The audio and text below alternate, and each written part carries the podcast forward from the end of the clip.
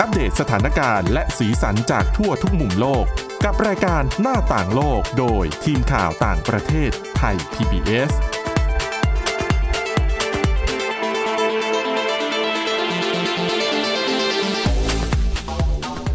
สวัสดีค่ะ คุณผู้ฟังต้อนรับเข้าสู่รายการหน้าต่างโลกค่ะ วันนี้นะคะ ก็พบกับคุณจารุพรโอภาสรัฐ แล้วก็ดิฉันสวรักษ์จากวิวัฒนาคุณค่ะ สวัสดีค่ะ อ่าเรื่องราวในวันนี้นะคะก็จะเป็นเรื่องราวเกี่ยวกับการ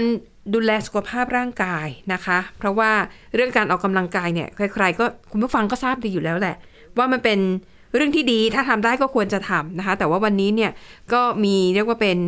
บทความนะคะที่ออกมาช่วยตอกย้ำว่าการออกกำลังกาย เพียงแค่วันละ 11 นาทีเนี่ยมันช่วยป้องกันการเสียชีวิตได้นะคะอ่ะแต่ก่อนที่จะไปดูเรื่องนั้นไปดูอีกเรื่องหนึ่งก่อน อันนี้น่าสนใจมากๆนะคะ แล้วก็เป็นข้อมูลนะคะจากเอ่อรัฐบาลเนปาลนะคะเนปาลเนี่ยเป็นเรียกว่าเป็นประเทศที่มีรายได้หลักมาจากการท่องเที่ยว ค่ะ แล้วก็หลักๆก็คือมาจากเอ่อธุรกิจการปีนเขานะคะเพราะว่าเรียกว่า 10 อันดับแรกของภูเขาที่สูงที่สุดในโลกเนี่ยส่วนใหญ่หรือว่าเกือบทั้งหมดเนี่ยอยู่ที่เนปาลนะคะรวมถึงภูเขาเอเวอเรสต์ด้วย ทีนี้ในช่วงหลายสิบปีที่ผ่านมาเนี่ยเนื่องจากว่าธุรกิจการปีนเขาเนี่ยมันได้รับความนิยมสูงมากนะคะแล้วก็ โดยเฉพาะอย่างยิ่งการปีนเขาเอเวอเรสต์เนี่ยเขาจะมีเป็นฤดูนะคุณจารุพร ค่ะ คือไม่ใช่คุณจะไปแบบอยากไปปีนเขาเมื่อไหร่ก็ไปได้ ไม่ได้นะคะ มันจะมีช่วงฤดูที่สภาพอากาศปลอดโปร่งมากพอที่นักปีนเขาเนี่ยจะสามารถปีนขึ้นไปจนถึงยอดภูเขาเอเวอเรสต์ได้ อืม คือถ้าไม่ไปช่วงเวลาที่ที่มันปลอดภัยเนี่ย ค่ะ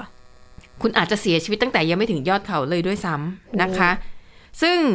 เอ่อที่ผ่านมานะคะอย่างที่บอกว่ามันบูมมาก มันก็จะมีเรียกว่าเป็นกลุ่มธุรกิจอะอย่างเขาเรียกว่าเชอร์ปานะคะ จะเป็นกลุ่มคนท้องถิ่นที่มีความชำนาญในการปีนเขา ค่ะ จะเป็นเหมือนไกด์เป็นคนนำทาง แล้วก็เป็นคนคอยให้คำแนะนำในการดูแลความปลอดภัยกับนักปีนเขาด้วย อืม อ่าแล้วก็จะมีพวกเป็นบริษัทที่มันจะต้องมีการจัดเตรียมอุปกรณ์เพื่อความปลอดภัย เหมือนพวก ใน เอเจน การ ซี่ ปีน ต่า เขา งๆอย่างนี้ไหมคะ ใช่นะคะซึ่งพวกนี้เนี่ยก็แน่นอนถ้าจะต้องให้มันถูกต้องตามกฎหมาย ก็ต้องมีการขึ้นทะเบียนมีการเสียภาษีอย่างถูกต้อง ค่ะ แต่ปัญหาที่เกิดขึ้นก็คือว่า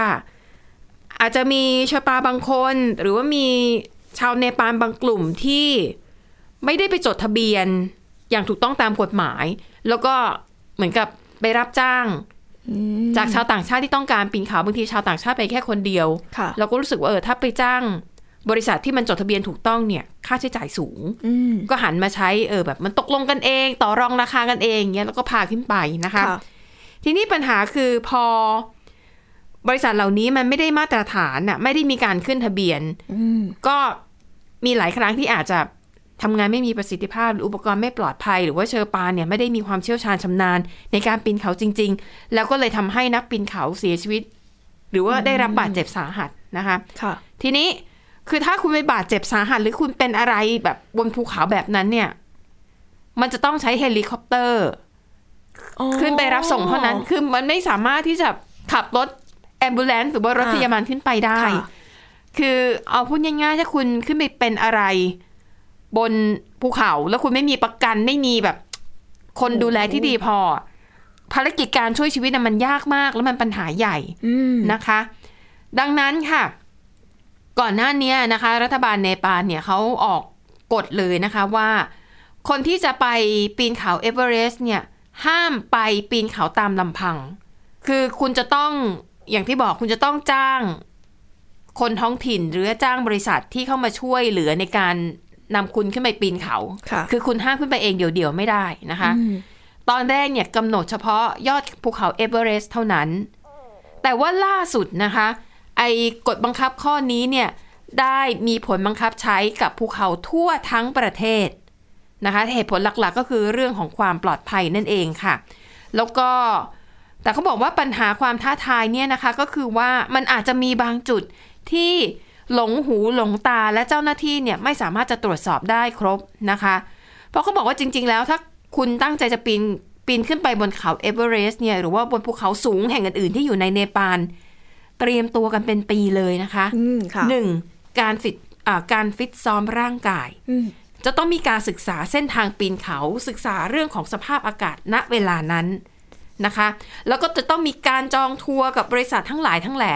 คือเวลาเขาดูแลเขาดูแลทุกอย่างจริงๆตั้งแต่ไปรับที่สนามบิน อืม เรื่องของเต็นท์อาหารการกินอุปกรณ์ ค่ะ ในการปีนเขาทั้งหมดนะคะ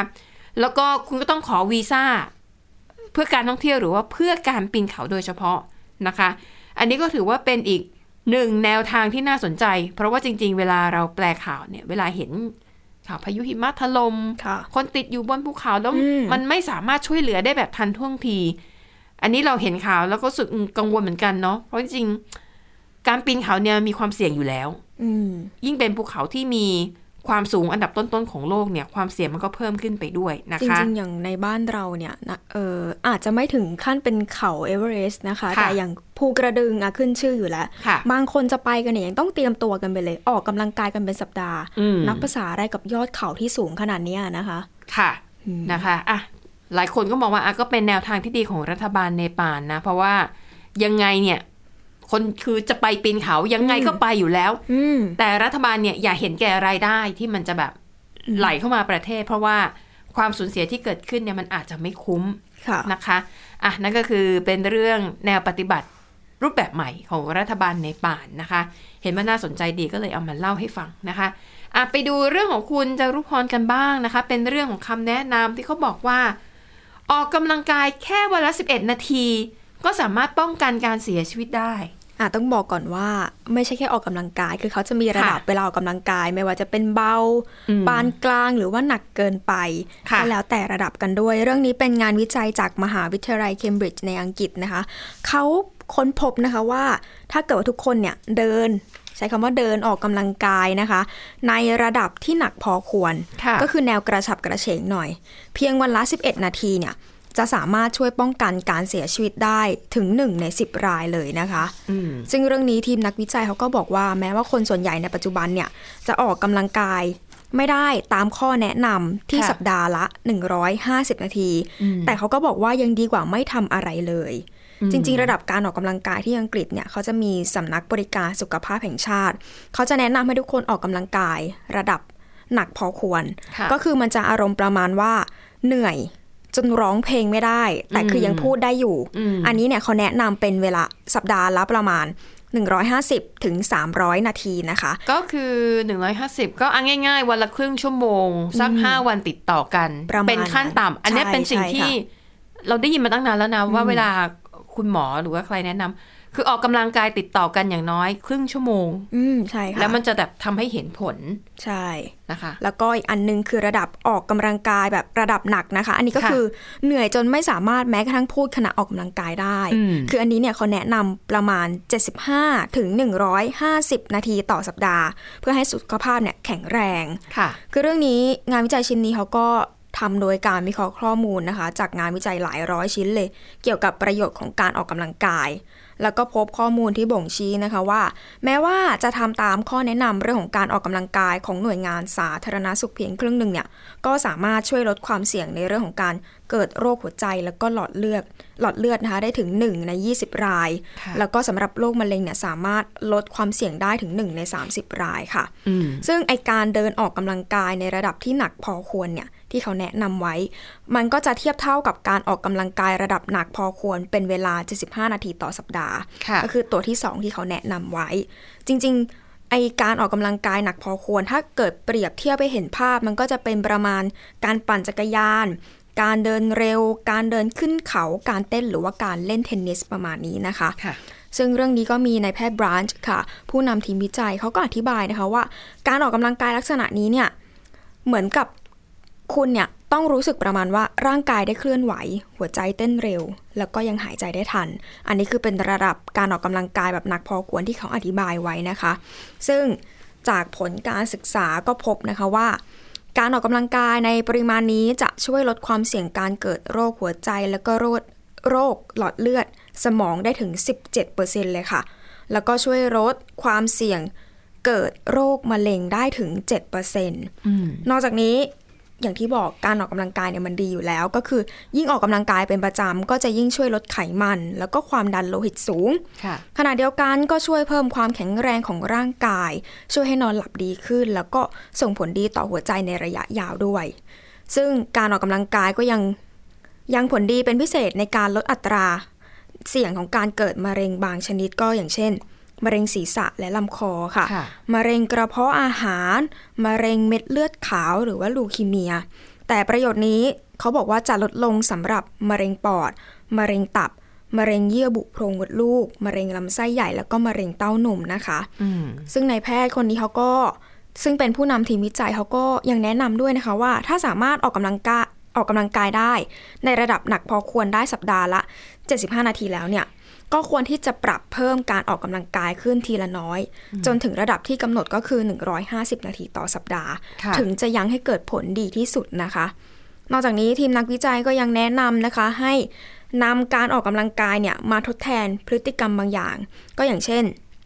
พยายามเดิน หรือว่าปั่นจักรยานไปทำงาน หรือว่าออกไปซื้อของแทนการใช้รถยนต์ ค่ะ หรือว่าหากิจกรรมที่ต้องเคลื่อนไหวร่างกายที่ชอบทำเป็นประจำทุกสัปดาห์ อืม แต่จริงๆบางอย่างก็แล้วแต่พื้นที่ด้วย เพราะว่า ค่ะ เออยานพาหนะบางอย่างก็ต้องบอกว่าไม่ตอบโจทย์สำหรับทุกพื้นที่สักเท่าไหร่นะคะ ใช่ อย่างที่บอกโอ้ยถ้าให้ดิฉันปั่นจักรยานมาทำงานโอ้ยอาจจะมีชีวิตรอดไม่ถึง ดิฉันก็อาจจะ ไม่ ไม่ ถึ ไห ง ว สัปดาห์ อาจจะน่องแตกก่อนได้นะคะเพราะว่าบ้าน ค่ะ ไกลเหลือเกิน ค่ะ ซึ่งนอกจากนี้สำนักบริการสุขภาพแห่งชาติอังกฤษเขาก็ยังแนะนำให้คนเป็นผู้ใหญ่เนี่ยค่ะทำกิจกรรมเสริมความแข็งแรงของกล้ามเนื้ออย่างน้อยสัปดาห์ละสองครั้งด้วย ค่ะ ก็อย่างเช่นการเล่นโยคะพิลาทิสนะคะ ยกน้ำหนัก รวมทั้งอันง่าย ๆ อยู่บ้านทำสวน อืม หรือว่ากิจกรรมที่ง่ายที่สุดแต่อาจจะเปลืองตังค์นิดนึงก็คือ การถือถุงช้อปปิ้งหนักๆด้วย อ๋ออั อันนี้ก็เป็น สิ่งที่เขาแนะนำมา รู้สึก ค่ะ ว่าอย่างหลังน่าจะทำตามได้ง่ายที่สุดแล้วนะคะ อืมนะคะ ค่ะ ก็ขยับวันละนิดนะคะ อืม ก็เท่ากับฟิตร่างกายไปในตัว ค่ะ นะคะอ่ะยังอยู่ที่เรื่องของสุขภาพเรื่องของการช่วยชีวิตนะคะ คุณจารุพรหนิงคุณเกริดมาบอกว่า เรื่องนี้เป็นเรื่องเกี่ยวกับหลักสูตรการช่วยชีวิตทางน้ำที่ประเทศออสเตรเลีย ใช่ น่าสนใจยังไงคะ จริง ๆ อันนี้ต้องบอกก่อนว่าเป็นโครงการที่มีมานานแล้วแต่ออสเตรเลียเองก็เป็นประเทศที่มีอัตราการเสียชีวิตจากการจมน้ำค่อนข้างสูง อืม ถึงแม้ว่าประเทศเขาจริง ๆ อย่างบางคนถ้าพูดถึงออสเตรเลีย บางคนอาจจะนึกถึงทะเลชายหาดสวยๆบ้างก็มี ก็เป็นเกาะใหญ่ๆอะเนาะ ใช่ใช่ค่ะหลายๆคนก็คิดว่าอืมไม่น่าจะแบบเกิดปัญหานี้กันได้ง่าย ๆ แต่ก็เขาเรียกว่าเจอผู้เสียชีวิตจากเหตุการณ์ลักษณะนี้ถือว่าเยอะเลยทีเดียว ค่ะ ก็ทำให้มีการผุดโครงการนี้ขึ้นมา ชื่อว่า Bush Nippers ค่ะ เป็นกิจกรรมของ Life Saving Victoria นะคะ ส่วนมากเนี่ยจะจัดอยู่ที่รัฐวิกตอเรีย แต่จริงๆเขาก็มีกระจายอยู่ทั้ง 6 รัฐในประเทศของเขาเลย ซึ่งกิจกรรมนี้หรือว่าโครงการนี้เนี่ยต้องบอกก่อนว่าเริ่มมาตั้งแต่ประมาณปี 2007 ค่ะ จัดขึ้นมาก็เพื่อช่วยพัฒนาทักษะนะคะ การเอาตัวรอดทางน้ำไม่ว่าจะเป็นไม่ใช่แค่จำกัดเฉพาะทะเลเท่านั้น ค่ะ ยังรวมไปถึงพวกทะเลสาบเขื่อนหรือว่าแม่น้ำต่างๆ ให้กับเด็กๆ ดิฉันเนี่ยไม่แน่ใจแต่อายุเด็กๆที่เขาเปิดโครงการสอนเนี่ยก็น่าจะประมาณ 7-15 ปี ค่ะ ประมาณนี้ โดยเฉพาะเด็กๆที่อยู่ในพื้นที่ที่ห่างไกลจากทะเลหรือว่าริมชายฝั่ง เพราะว่าเด็กส่วนเด็กส่วนมากที่อยู่ริมทะเลหรือว่าชายฝั่งเนี่ยเขาก็จะมีทักษะการเอาตัวรอดกันอยู่แล้ว ค่ะ เพราะว่าเขาเติบโตมาแล้วก็คุ้น อยู่ใกล้น้ำ ใช่คุ้นดีกับการที่ต้องใช้ชีวิตทางน้ำอะนะคะ แต่เด็กๆที่อยู่ในผืนแผ่นดินใหญ่เนี่ยอาจจะไม่ค่อยคุ้นเท่าไหร่คล้ายๆกับ ค่ะ ในบ้านเรา ซึ่งเด็กวัยประมาณนี้ก็ทำเหมือนกับว่าเราก็จะเห็นข่าวบ่อยๆว่า จมน้ำเสียชีวิตบ้างประมาณนี้ก็คือเป็นเรื่องที่เกิดขึ้นได้หลายพื้นที่ทั่วโลก คือการฝึกเนี่ยต้องบอกก่อนว่ามีทั้งการว่ายน้ำท่าต่างๆ ค่ะ ไม่ว่าจะเป็นกันเชียงกบค่ะ ฟรีสไตล์ รวมไปถึงทักษะการช่วยชีวิต อืม การทำ CPR แล้วก็ที่สำคัญเลยการเรียนรู้เกี่ยวกับสภาพในแหล่งน้ำต่างๆ ให้คอยสังเกตว่าถ้าน้ำมีลักษณะนี้ต้องคอยระวังนะประมาณนี้นะคะ ซึ่งพอมีกิจกรรมนี้ผู้ปกครองหลายคนเขาก็พาลูกพาหลานมา หนึ่งในคนที่เขาก็พาลูกหลานมา ก็มีไว้ตั้งแต่ 5 ขวบก็มาด้วยเขาก็บอกว่าจริงๆอ่ะเขาเพิ่งย้ายบ้านมาอยู่ใกล้ๆกับทะเลสาบ ค่ะ เพราะว่าแล้วเขาก็มองว่ามันเป็นเรื่องสำคัญมากที่จะทำให้ลูกหลานเขาเนี่ยได้เรียนรู้เรื่องเกี่ยวกับความปลอดภัยทางน้ำส่วนคนอื่นๆก็คล้ายๆกัน แต่บางคนเขาก็มองว่านอกจากความปลอดภัยของลูกหลานตัวเองแล้วเนี่ยยังรวมไปถึงว่าถ้าเกิดว่าลูกหลานตัวเอง เอาตัวรอดได้แล้ว ค่ะ ถ้าเกิดเห็นคนอื่น แล้วสามารถช่วยประโยชน์คนอื่นได้ก็น่าจะเป็นอะไรที่ดีมากๆขึ้น อืม และอย่างที่บอกไปเรื่องนี้ถือเป็นเรื่องสำคัญจริง ๆ ในออสเตรเลียนะคะ โดยเฉพาะที่รัฐวิกตอเรีย เพราะว่าเกือบครึ่งหนึ่งของการเสียชีวิตจากการจมน้ำเมื่อปีที่แล้วเนี่ย ส่วนมากจะเกิดขึ้นบริเวณที่ไม่ใช่ชายฝั่ง ค่ะ ก็คือตามแหล่งน้ำต่างๆ ในแผ่นดินนั่นแหละค่ะ แล้วก็กว่า 40%เนี่ย มักจะเกิดขึ้นในพื้นที่ที่อยู่ใกล้กับที่อยู่อาศัยของคนด้วยซ้ ค่ะ ำของคนในท้องถิ่นต่างๆ ซึ่งพ่อแม่ผู้ปกครองบางคนเขาก็ยังบอกนะคะว่า ก็ควรให้เด็กๆ ได้เรียนรู้ถึงความอันตราย แล้วก็สภาพแวดล้อมที่ไม่สามารถควบคุมได้ด้วย ส่วนมากที่ควบคุมได้ที่เรานึกออกก็คือจะเป็นสระว่ายน้ำ อืม บางคนคุ้นชินกับแค่นั้น แต่พอไปเจอสภาพแหล่งน้ำจริง ๆ ก็คือ ไม่สามารถรับมือได้ ซึ่งตอนนี้ต้องบอกก่อนว่าโครงการนี้เนี่ยมีเด็กๆ เข้าร่วมแล้วทั้ง 6 รัฐ 6 ภูมิภาคต่างๆ ทั่วประเทศแล้วก็ ค่ะ ทางองค์กรนี้เขาก็ยังวางแผนที่จะขยายออกไปเพิ่มเติมด้วย อืม อืม ก็เป็นแนวทางที่น่าสนใจเนาะจริง ๆ แล้วเป็นทักษะที่สำคัญมากเลยนะคะ การเอาตัวรอดเนี่ย เพราะว่าเด็กกับน้ำเนี่ยของ โอ้โห คู่กัน ใช่ค่ะ ยิ่งอ่ะเมืองไทยเนี่ยช่วงฤดูอากาศร้อน สักเดือนหน้านะคะ ๆอ่า และเด็กเนี่ยก็ไม่ได้เข้าถึงสระว่ายน้ำทุกคน อืม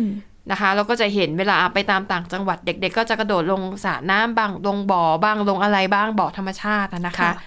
ดังนั้นเนี่ยอย่างที่บอกเราก็เห็นข่าวเด็กที่จมน้ำเสียชีวิตกันเนี่ยเยอะแยะอยู่แล้ว ดังนั้นถ้ามีการฝึกทักษะแบบนี้เนี่ย ก็น่าจะช่วยชีวิตเด็กได้เยอะเลย ใช่ค่ะ หรือว่า นะคะ บางทีอาจจะส่งไปเรียนว่ายน้ำตั้งแต่เด็ก ๆ ถ้าเกิดว่าทำได้ ใช่แต่ว่าอย่างที่บอกไงบางที่อะสระว่ายน้ำ ใช่ หายาก อืม นะคะอันนั้นก็เป็นเรื่องราวดีๆนะคะ เกี่ยวกับการดูแลสุขภาพการแบบดูแลปกป้องชีวิตของตัวเองนะคะอ่ะไปต่อที่อีกเรื่องหนึ่งค่ะ เป็นเหตุการณ์ที่อ่ะอยู่ในออสเตรเลียเหมือนกันนะคะ แต่ว่า ค่ะ เป็นเรื่องราวเกี่ยวกับบล็อกเคอรี่ อืม นะคะบรอกโคลีนี่คุณผู้ฟังก็น่าจะรู้จักกันเนาะเดี๋ยวนี้ในเมืองไทยก็หาซื้อไม่ยาก หน้าตามันจะคล้ายๆกระหล่ำขาว แต่ว่ามันเป็นสีเขียว แล้วก็เวลาหันนี่คือจะแบบมียิบยิบยิบยิบ อ่า เลอะเต็ม นะคะ เขียงหมดเลยนะคะ ค่ะ แต่บรอกโคลีเนี่ยถือว่าเป็นซูเปอร์ฟู้ดก็ถือว่าเป็นหนึ่งในเอ่อผักที่มีสารต้านอนุมูลอิสระเยอะมีประโยชน์สูงนะคะ ก็จะแนะนำว่าถ้าใครสามารถทำได้เนี่ยควรจะทานบรอกโคลีแบบสม่ำเสมอ เอาบรอกโคลีต้มจิ้มน้ำพริกก็ได้อ่ะ อืม เผื่อถูกปากคนไทยมากขึ้น ค่ะ นะคะ แต่ว่า เรื่องที่จะนำมาเล่าในวันนี้เนี่ย เรากำลังจะพูดถึงบล็อกเคอรี่แต่ไม่ได้พูดถึงบล็อกเคอรี่ในฐานะของอาหารที่เป็นซูเปอร์ฟู้ดแต่จะพูดถึงบล็อกเคอรี่ในฐานะที่เป็นสัญลักษณ์ของการกดขี่แรงงานต่างด้าว อืม นะคะทำไมมันโยงไปถึงเรื่องนั้นได้ เออ คืออย่างนี้ค่ะคุณผู้ฟัง ที่ออสเตรเลียนะคะ เขามีการรณรงค์ค่ะ ให้ประชาชนเนี่ย อย่าซื้อบล็อกเคอรี่จากซูเปอร์มาร์เก็ตรายใหญ่นะคะอ่ะพูดง่ายๆเลยคือบริษัทที่ชื่อว่าวิสซารีค่ะ เป็นบริษัทที่ผลิตบล็อกเคอรี่รายใหญ่ที่สุดของออสเตรเลีย ค่ะ นะคะ ทีนี้มีข่าวว่าบริษัทนี้เนี่ยเขาจะใช้วิธีจ้างจ้างรับเหมาช่วง ก็คือจ้างซัพพลายเออร์อีกทอดหนึ่ง อืม ก็คือจ้างให้ปลูกบล็อกโคลีแล้วก็ ค่ะ เก็บแล้วก็เอามาขายให้บริษัทเนี่ยแหละ อืม นะคะ แล้วก็สินค้าของบริษัทนี้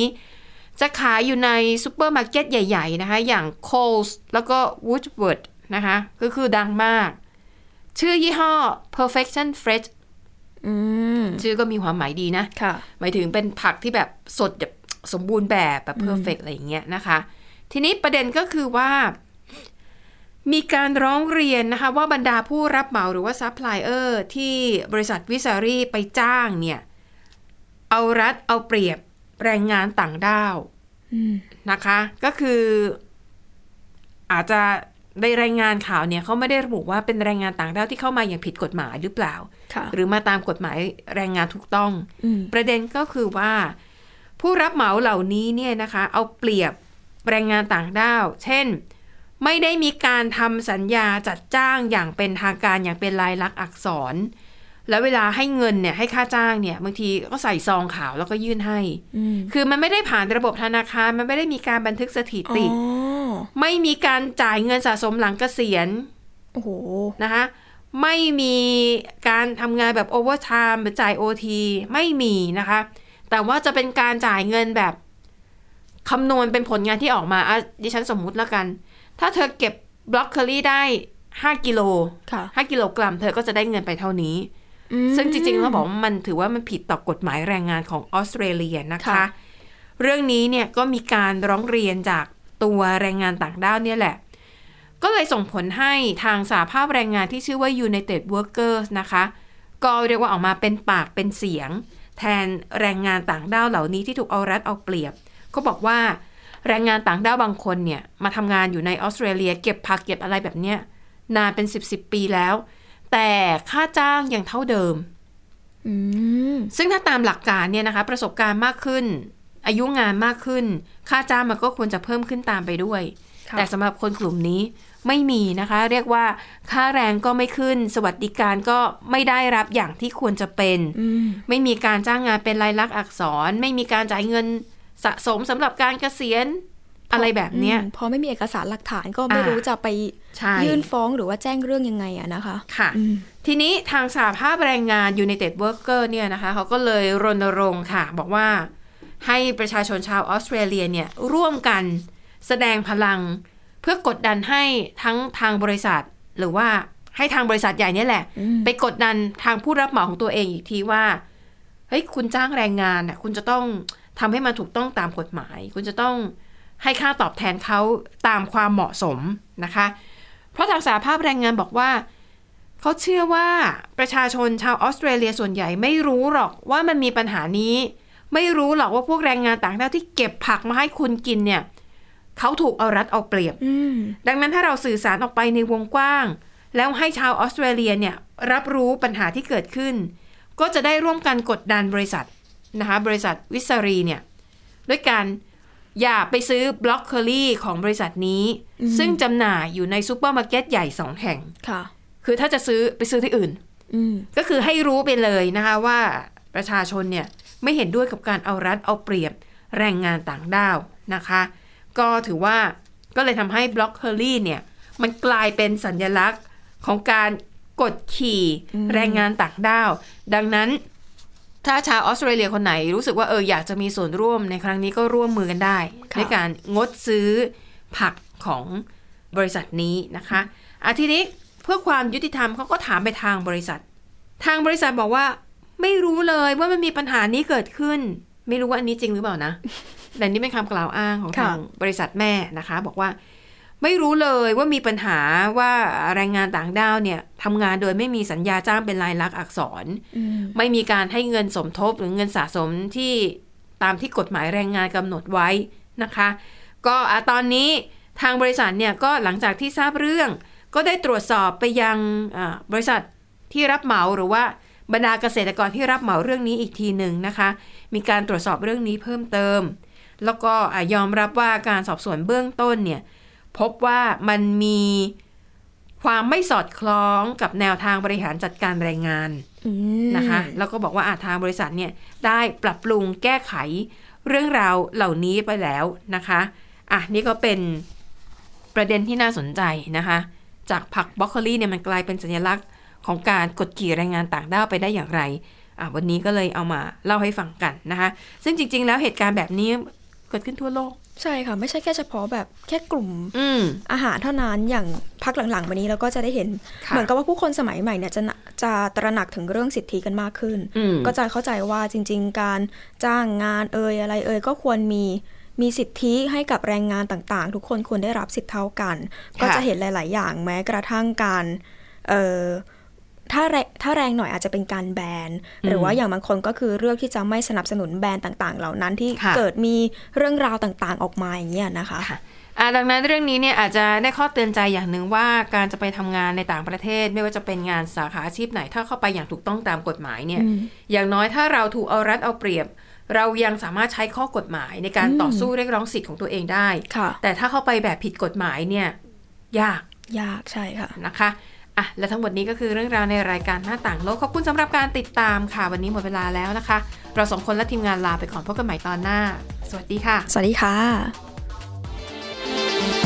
Thai PBS podcast. View the world via the voice.